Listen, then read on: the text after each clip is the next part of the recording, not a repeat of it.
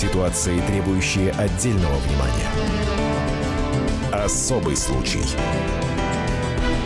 На радио «Комсомольская правда».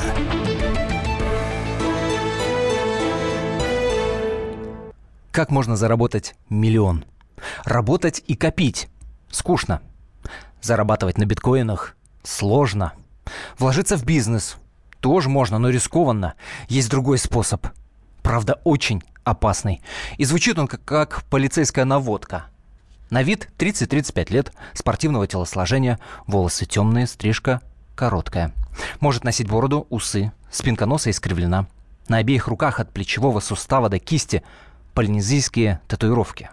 Рисунки представляют собой переплетенные между собой спирали и хаотичные узоры.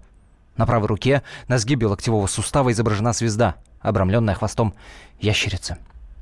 Это портрет убийцы, одного из самых разыскиваемых преступников России.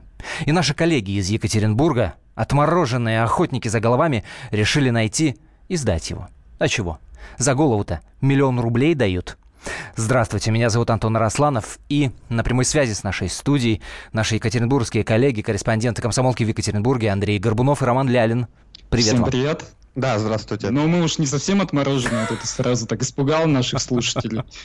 Итак, давайте разбираться во- о- обо всем э, по порядку. Действительно, особый случай. Э, Миллион рублей за поимку или за информацию о сбежавшем убийце. Речь идет о Семене Ермолинском. Так кто он и в чем его обвиняют? Рассказать вам? Поехали. Страшно будет. Поехали. Итак, э, Семен Ермолинский, он входил в банду э, санитаров э, города. Э, м, они- просто, ну, ребята были все мажорами из богатых семей и просто зач- зачищали город, убивали сутенеров, таджиков, гастарбайтеров, ну, и драгдилеров и так далее. Всего э, убили 16 человек. Это правда, что их называли уральскими санитарами каменных джунглей? Но это уже потом, когда все выяснилось, они убивали на протяжении пяти лет. э, И да, потом, когда все связали всю эту цепочку убийства, да, сыщики дали им такое То есть прозвище. это такая ОПГ. ОПГ, которая типа, значит, общество э, очищали от людей неугодных с их точки зрения. Какую роль в этой схеме играл этот самый Семен Ермолинский? Э, Ермолинский, он был э, другом э, главаря банды Василия Федоровича. Василий Федорович вообще был достаточно известный адвокат на Урале, занимался резонансными делами. У него папа был прокурором, а мама преподавала в, консервату- в консерватории, дедушка вообще один из главных дирижеров Урала. А сам Семен, он родом из э, Питера, и просто Василий, они сошлись на том, что оба увлекались ножевым боем, и вот э, Ермолинский как-то приехал на одни из соревнований, и там э, в качестве досуга Василий предложил ему э, поучаствовать в убийстве. Как бы это странно не звучало. Неплохой вид досуга, простите, ради бога. А сколько вообще, отвлечемся от Семена Ермолинского и, эту- и от этих уральских санитаров, а сколько вообще платят за информацию о беглых убийцах у нас в России? Миллион рублей, это много или мало? Да, М, это самая высокая награда у нас в России, 1 миллион рублей. Вот пять преступников объявлены в розыск, они считаются самыми разыскиваемыми, самыми опасными, и за каждого из них вот положена Э, награда. на- Напомню, это Роман Лялин, корреспондент из «Комсомолки» в Екатеринбурге. Давайте прямо сейчас и услышим информацию. Топ-5 самых разыскиваемых преступников России. Справка на радио «Комсомольская правда». Орский маньяк Валерий Андреев, 60 лет. Андреев работал дальнобойщиком, подбирал на трассе случайных попутчиц, завозил в лес, насиловал и убивал. Жертв как минимум 7. На след маньяка оперативники вышли в 2012 году. Андреев скрылся буквально за несколько минут до штурма квартиры.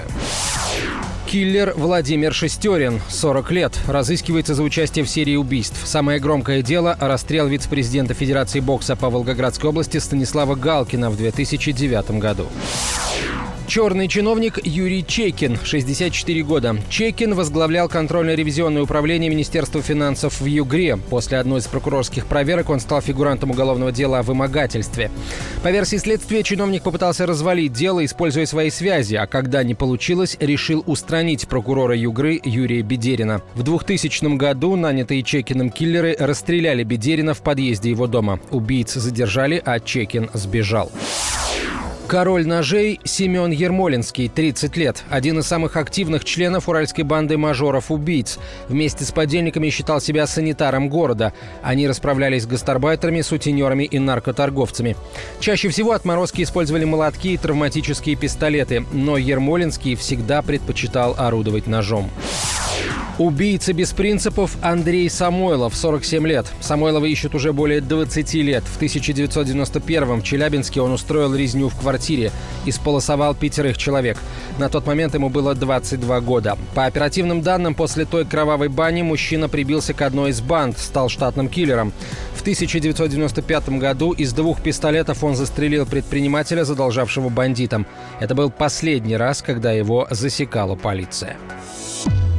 Это самые разыскиваемые преступники в России, а наши корреспонденты из Екатеринбурга ловят, ловят сбежавшего убийцу, который в этот топ-5 входит, чтобы заработать миллион. На связи Андрей Горбунов и Роман Лялин, корреспонденты из э, «Комсомольской правды» в Екатеринбурге.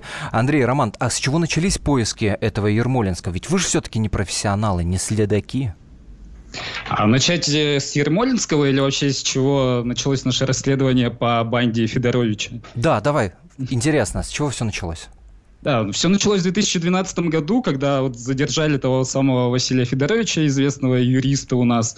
А, информацию никакую следователи не давали, и пришлось просто собирать по крупицам. Ну, просто э, Следственный комитет рассказал, что вот, э, да, действительно, в нескольких убийствах обвиняется, что там целая ОПГ, как ты уже сам сказал.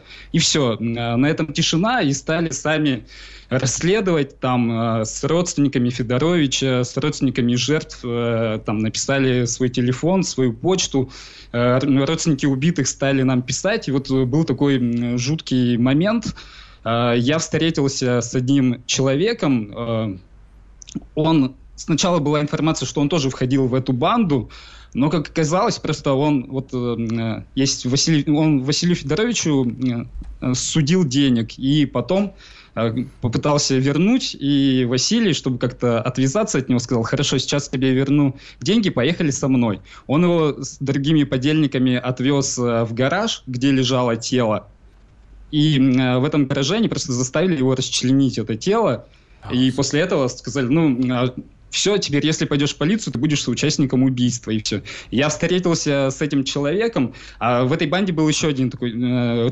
человек, э, Данил Поташников, у него э, отец, один из топ-менеджеров местной компании нашей, вот, и э, фотографии Данила Поташникова ни у кого не было, даже у следователей. И, и он свою страничку ВКонтакте, раньше она у него была, он ее удалил.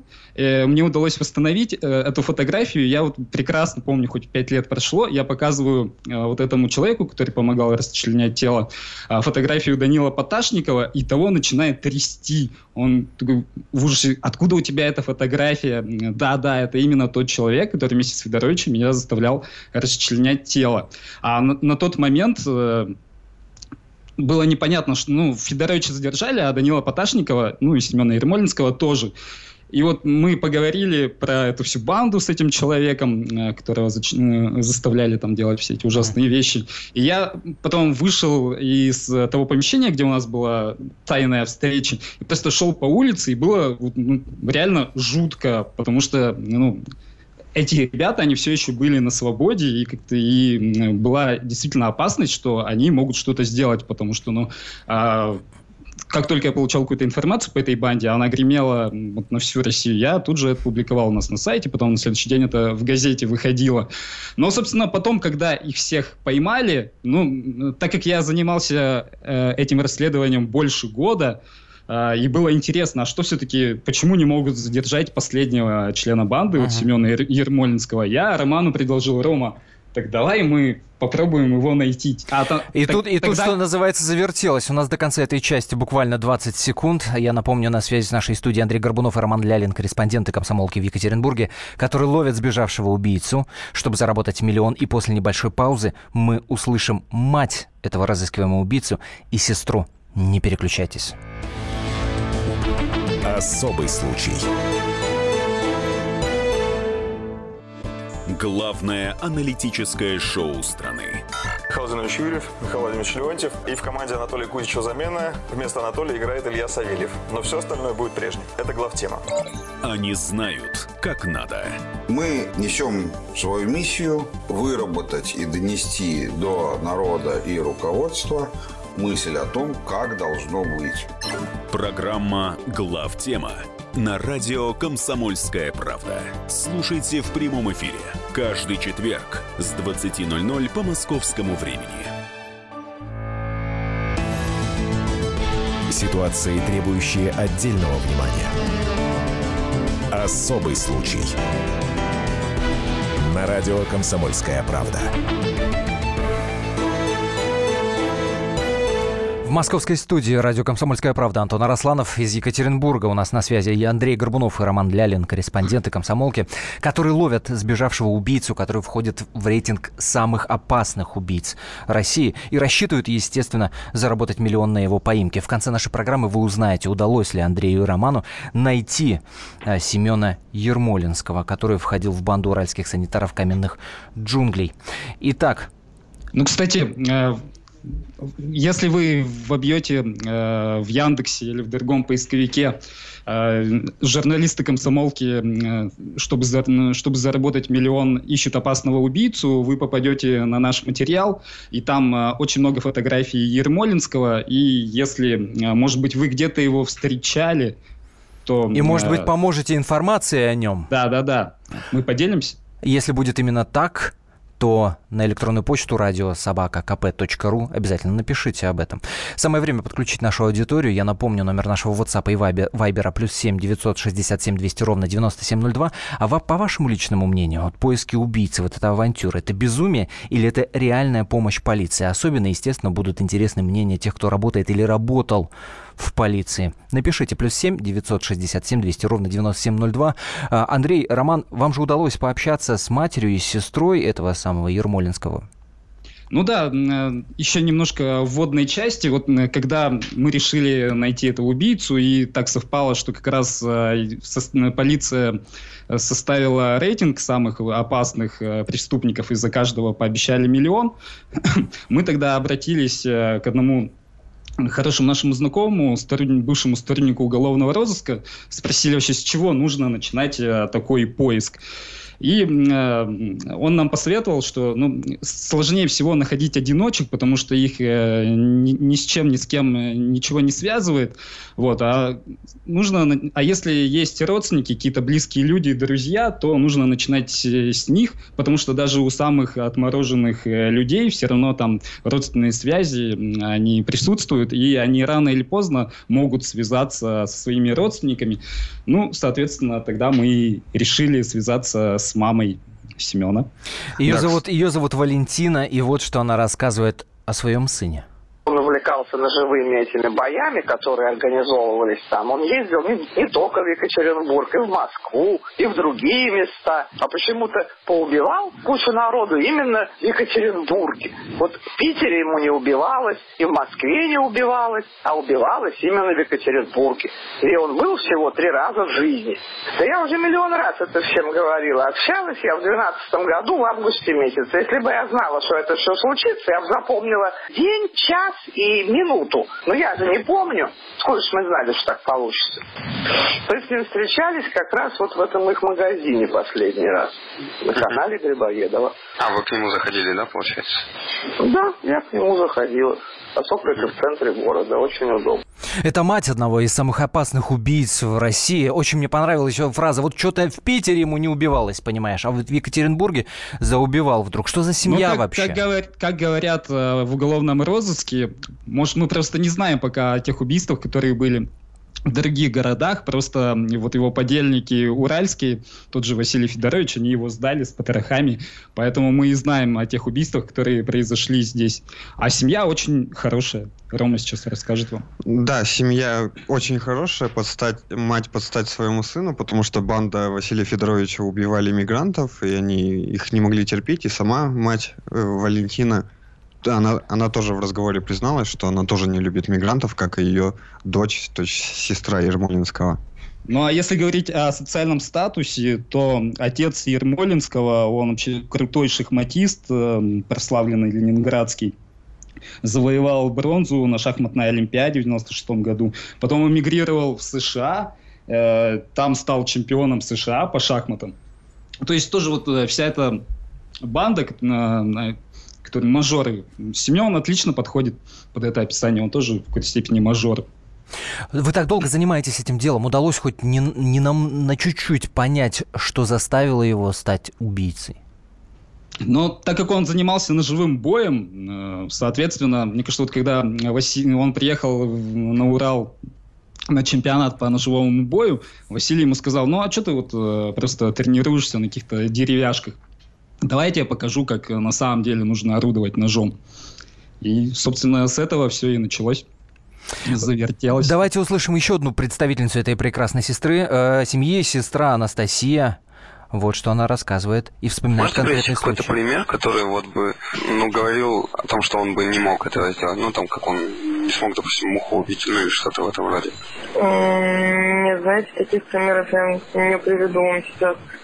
А он за вас заступался, да, всегда? Ну, были случаи. У нас просто соседи, алкаши, пару раз как бы, ну, в подъезде меня зажимали попытками на изнасилование. Он их просто прогонял. Это сестра Анастасия. Ну, да, ну просто я, я немножко объясню да. э, нашу логику, как мы действовали. Ну, то есть связались э, со всеми родственниками, с какими возможно было чтобы э, попытаться у них выведать, э, может, Семен с ними контактировал и э, проговорился, где он находится. То есть говорили, что мы не верим совершенно, как и они, в то, что Семен э, преступник, что он серийный убийца. Говорили, что мы хотим помочь, сделать так, чтобы его оправдали, тем более он еще не пойман, э, чтобы уголовное дело закрыли и, ну, втирались, так сказать, в доверие к ним и пытались что-то выведать. К сожалению, у этих э, членов семьи не получилось э, выведать. Они вот говорили, какой замечательный Семен, но не более того. Э, и вот и мать, и сестра подчеркивали, что они последний раз виделись с ним в 2012 году. Но вы связались еще с одним родственником Семена. Мы позже расскажем, кто это будет. Раскроем обязательно карты. Сейчас немного поинтригуем и пообщаемся с Евгением Арсентьевичем Черноусовым. Это полковник милиции в отставке, член экспертного совета Главного управления МВД по Москве. Евгений Арсентьевич, здравствуйте.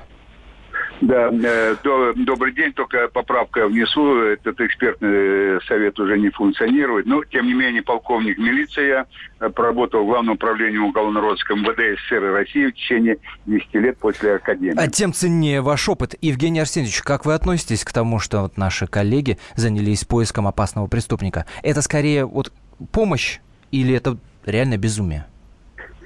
Э, э, я отношусь всегда положительно, когда э, вот исходит инициатива от граждан, от неравнодушных людей, которые, ну, вообще Э, реально хотят помочь правоохранительным органам э, найти опасного э, преступника, задержать его с тем, чтобы он больше не совершал преступления, потому что он опасный.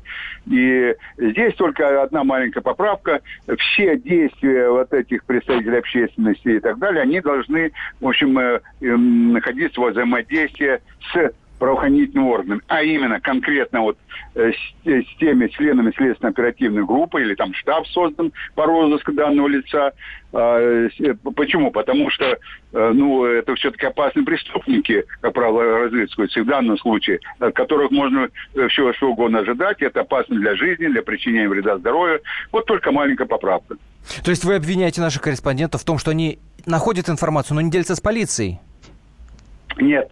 Э, вот э, не, нет, это, понимаете, это никому не запрещено, э, вот оказывать содействие, э, и не, не обязательно делиться с, с полицией. С полицией нужно информацию, если вы получили, где находится, э, в случае получения информации, где находится э, разысканное лицо, вот, тогда уже нужно проинформировать об этом правоохранительные органы с тем, чтобы они составили план э, вот его э, задержания и чтобы это было безопасно не только для самих полицейских, но также для окружающих и так далее. Вот только есть, есть, есть вообще опыт выплаты вот таким вот э, добровольцам денег за информацию о преступниках, э, которая помогла их поймать?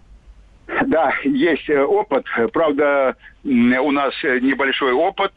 И, к сожалению, ну, это большая беда правоохранительных органов, которые, ну, в общем-то, все озвучивают через своих представителей пресс-центра. Ну, это обычно девушки, эмпатично, все. Нет, не так мы работали раньше. Э, опытные сотрудники, оперативники, мы сами все озвучили, сами встречались с теми, кто находил, э, вот, э, оказывался здесь в розыске. И, э, и, и это все э, было в прессе и на, на, на телевидении. Поэтому я считаю, что э, это недостатки правоохранительных органов. И вообще-то надо взаимодействовать э, непосредственно э, тем сотрудникам, которые вот осуществляют розыск, с теми, которые, ну, в данном случае, вот ваша редакция, значит, участвует, я имею в виду э, работники редакции. Но Э, это ничего э, противоправного нету. Э, Спасибо большое. На... Евгений Черноусов, полковник милиции, в отставке был на телефонной связи с нашей студией. В WhatsApp нам пишет, если у меня будет информация, зачем я буду вам рассказывать, я сам себе одному заработаю миллион. 33-й, так мы с вами Черт. поделимся. Мы с вами поделимся. Радиособака kp.ru. Я напомню, наши корреспонденты из Екатеринбурга ловят сбежавшего убийцу, чтобы заработать миллионы. После небольшой паузы мы узнаем, где он может скрываться и нашли ли они его. Особый случай. Каждый вторник с 10 утра по московскому времени в программе «Главное вовремя» садово-огородные советы в прямом эфире – про все, что э, зеленое, скажем так. Хочу, чтобы радиослушатели задавали свои вопросы. Большой эксперт. Самая удачная находка для всех работников мотыги и лопаты. Тетя Таня Кудряшова. И дети меня зовут мать всего зеленого. Вот такая петрушка на радио «Комсомольская правда». Слушайте и звоните по вторникам с 10 утра по московскому времени. Ситуации, требующие отдельного внимания. Особый случай. На радио «Комсомольская правда». Корреспонденты «Комсомольской правды» в Екатеринбурге Андрей Горбунов и Роман Лялин разыскивают сбежавшего убийцу, чтобы заработать миллион. Семен Ермолинский был членом банды уральских санитаров каменных джунглей, которых обвиняют в убийстве 16 человек. Итак, э, нашим корреспондентам удалось связаться с родственниками этого самого Семена Ермолинского. И в этой части программы мы попробуем разобраться и узнать, так где может скрываться король ножей. В Америке, под Питером или еще где-то. Наши корреспонденты пообщались с матерью Валентины Ермолинской. И вот что она сказала о возможности присутствия Семена в Америке у отца. Отец Семена давным-давно уехал в Соединенные Штаты Америки. Семену было два года. А он с Семеном общался? Поддерживал? Нет, не общался. А алименты он вам платил? Когда он уезжал в Америку, я имела глупость писать ему расписку, что он мне их выплатил, поскольку его бы иначе не выпустили. Наобещав а. три короба, он сделал ноги, естественно. Отцу? Нет, конечно. Я со свекровью очень часто общаюсь по скайпу. И как бы с папой с его тоже пару раз даже разговаривала за последние лет 30 почти. Они живут там в такой перди. Это вам там не Сан-Франциско и не Нью-Йорк. Они живут в этой в Южной Дакоте, в каком-то поселке, то, то есть там невозможно, как бы, ну, любой человек, откуда-то появившийся, еще такой колоритный, был бы на виду, хотя бы даже поэтому. Это была мать э, Семена Ермолинского, Валентина, Андрей, Роман. Вот она вам сказала, что да, в Америке, скорее всего, его нет. И вы как бы расслабились. Или все-таки зацепились за этот американский да нет, след? Ну, понятно же, что ну, как-то все мы э, пересмотрели голливудских фильмов, поэтому по закону жанра Семен должен был быть в Америке. Вот прям мы видели, что он сидит там, если не у отца, то у бабушки, потому что вот мама Ермолинского нам рассказала, что э, с отцом да не общается, а вот с бабушкой у него более теплые отношения. И картинка стала еще яснее, что вот, наверное, у бабушки он на кухне и прячется, пирожки ест и рассказывает, как он там убивал в Екатеринбурге. Тем более, что это совсем не поселок, а город Суфолс. Ну и бабушка уже старенькая, и за ней нужен уход, поэтому мы подумали, что он может к ней наведаться. О том, что рассказала бабушка нашим корреспондентам, мы вам расскажем через несколько минут. А пока другая версия. Правильно же я понимаю, что один из подельников этого Семена вам рассказал, что есть и другая версия того, где он может находиться? А, ну, не совсем так. Э, смотри, когда арестовали Федоровича, все остальные члены банды, они как тараканы просто бросились в рассыпную, и одного из подельников э, задержали, задержали э, под Питером в небольшом городке. А Ермолинский, он как раз из Питера. И мы решили проверить эту информацию. Может быть, у них там какая-то база была, где они и собирались логово свое устроить, если начнется облава. Угу. Вот. И дальше просто мы связались с сокамерником Василия Федоровича, он в Якутии сидит, который как раз вышел. И он нам рассказал, что да, вроде как Федорович им однажды рассказал, когда они все обсуждали, кто бы куда сбежал, если бы знал, что полиция вот уже на хвосте и стучится в двери. И якобы Федорович сказал, что да, под Питером есть отличное логово собственно, может быть, там и есть Федорович. Но, опять же, самое главное, наша вот на тот момент версия была, что Ермолинский находится в Америке. Но есть и другая версия, о которой вам рассказал начальник отдела уголовного розыска Александр Мазаев. Давайте его сейчас и услышим. Сначала он в Африке от нас прятался. Мы же все ходы его как бы знаем. Отслеживали. До того момента в Африке не просто было его взять. Ну, такие государства, где там бардак, мягко говоря, да, и в документации, и в правоохранительной системе. По-моему, он был в Алжире, да, в Северной Африке. Мы же работу проводили в Санкт-Петербурге с его родственниками, с его окружением. Потом это подкреплено документально было, что он там находится. Успел туда скрыться, когда начались первые задержания этой группы. Сориентировался, что он-то тоже там прикручивается. Я так понимаю, что была э, возможность отправиться в Африку, э, разыскивать Семена Ермолинского.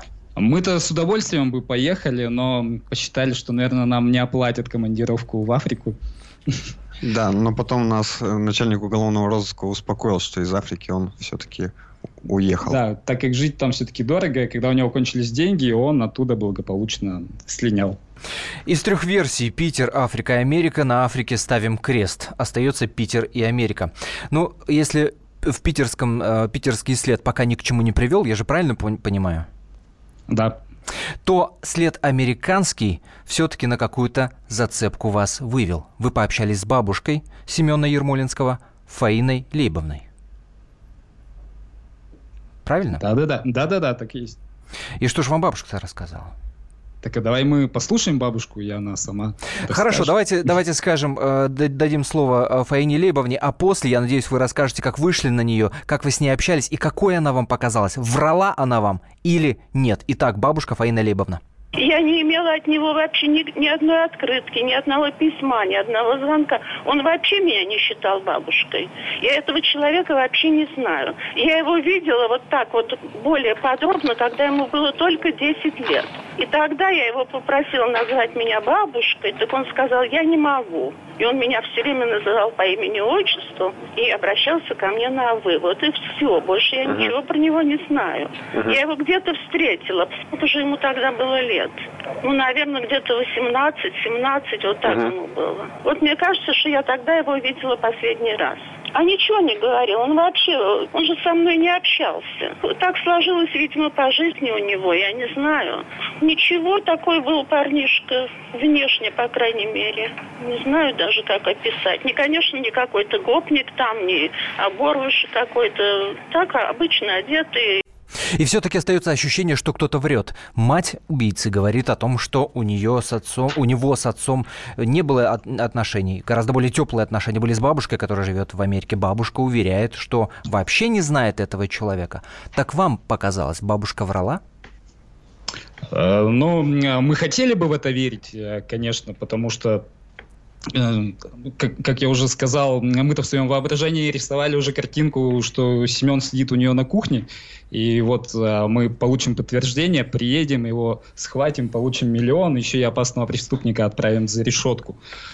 Собственно, а, да, ну, бабушке 82 года, она уверяет, что за ней никто не следит, никто ей не нужен, и внука не видела, а мне кажется, любая бабушка хочет, чтобы внук приехал в гости и пообщался с ним. Опишите ее, вы же, вы же общались Тем более, по скайпу, правильно? о том, что у нее появился человек. Да, мы...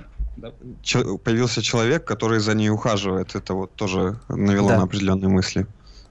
А, общались, да, по скайпу, причем э, мама Ермолинского нам и под, подсказала контакты, так как мы говорили, что собираемся помочь, и не собираемся его за решетку отправлять.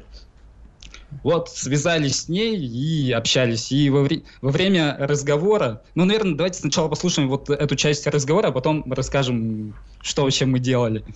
Обязательно. Итак, бабушка Фаина Лейбовна. Когда вы будете слушать, вы рисуйте в голове вот картинку. Наши корреспонденты по скайпу общаются с 80-летней женщиной, видят картинку того, как она сидит. И вот что говорит бабушка. А он к вам обращался за помощью? Никогда, вообще никогда. Я не знаю вообще. Я не могу такого даже вспомнить и подумать даже такого не могу, что он ко мне за помощью обращается. Uh-huh. Что вы, он никогда вообще ко мне не приезжал. Uh-huh. А вот там у вас на заднем фоне голос мужской, это не Семен? У меня? Да.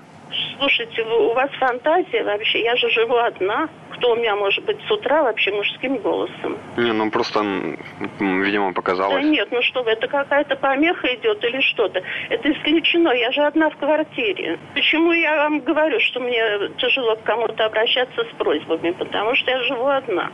Если бы я жила в семье, так не было бы этой проблемы. А вы говорите, вы живете одна, вам нужен помощник сейчас какой-то?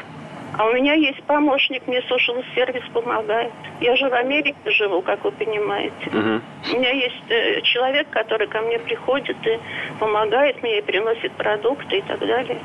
Мужской голос на заднем фоне во время разговора с бабушкой убийцы. Так все-таки, может, именно это был Семен?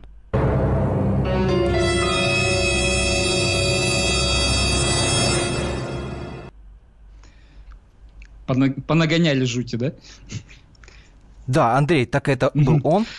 Ну вот, смотри, поговорили с мамой, с сестрой. Те говорят, что нет, мы видели в 2012 году та же сам, ту же самую картину рисует и бабушка, причем еще и раньше говорит, что она последний раз его видела в 2005 году. Мы уже ничего не теряем, но нам какая-то реакция все равно нужна. Поэтому мы просто решили блефовать, и мы не слышали никакой голос там на заднем фоне, но чтобы вывести ее, а если бы он действительно был в квартире, там в дорогой комнате, она бы о нет, они знают о том, что Семен здесь. И она могла бы, ну, и мы бы это увидели, ее реакцию, поэтому решили такую, э, пойти в банк и немножко сблифовать. В общем, и американский след, получается, никуда не привел пока. Увы, да. Дальше какие планы? Я же правильно понимаю, что миллион он как бы все равно брежет, все-таки хочется, да и профессиональный интерес. Дальше что вы будете делать? Да, конечно. Но, как я уже сказал, поговорили вот с бывшим сокамерником э, Федоровича, главаря банды.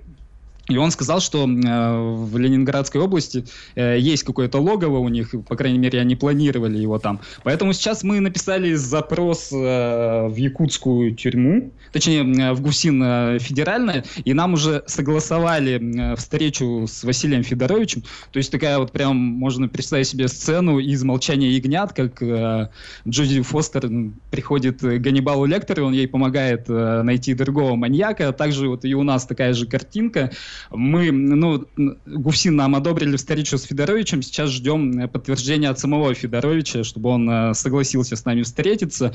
И э, не исключено, что он нам подскажет, где все-таки может прятаться Ермолинский. И там уже, если нам действительно это удастся сделать, конечно же, мы подключим э, полицию, потому что кто, кроме полиции, нам заплатит этот миллион. И вместе мы нагрянем к Ермолинскому, застегнем наручники на его руках, и все останутся... Ну и будет хэппи-энд. Все останутся при своем. Убийца получит то, что он заслужил, и мы то, что заслужили. А потом снимут Антон- в Голливуде Антон, мюзикл. да. Да. Э, Не мюзикл. Мы, э, во-первых, поделимся с тобой обязательно.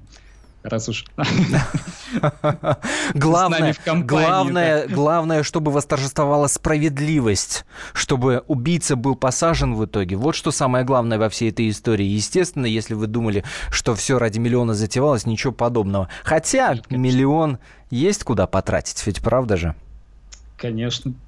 Андрей Горбунов Роман Лялин, корреспонденты «Комсомольской правды» в Екатеринбурге, ищут сбежавшего убийцу. Я напомню, он ходит, входит в топ-5 самых опасных разыскиваемых убийц России. Это Семен Ерболинский. Если у вас есть какая-то информация о нем, пишите нам на радиособака.кп.ру. В интернете ищите э, материалы наших корреспондентов э, под заголовком «Журналисты КП ловят сбежавшего убийцу, чтобы заработать миллион». Спасибо, что были с нами. Особый случай. Товарищ адвокат! Адвокат! Спокойно, спокойно. Народного адвоката Леонида Альшанского хватит на всех. Юридические консультации в прямом эфире. Слушайте и звоните по субботам с 16 часов по московскому времени.